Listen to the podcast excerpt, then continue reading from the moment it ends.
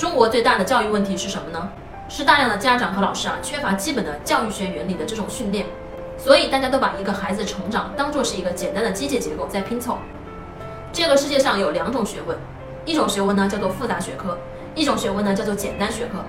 简单学科啊就像造一部汽车一样，人是可以被拼凑起来的，所以数学、语文、英语、政治、体育，对不对？就拼凑在一块儿的。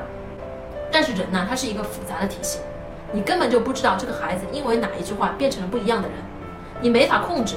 橱窗里有我为大家精选的育儿书单哦。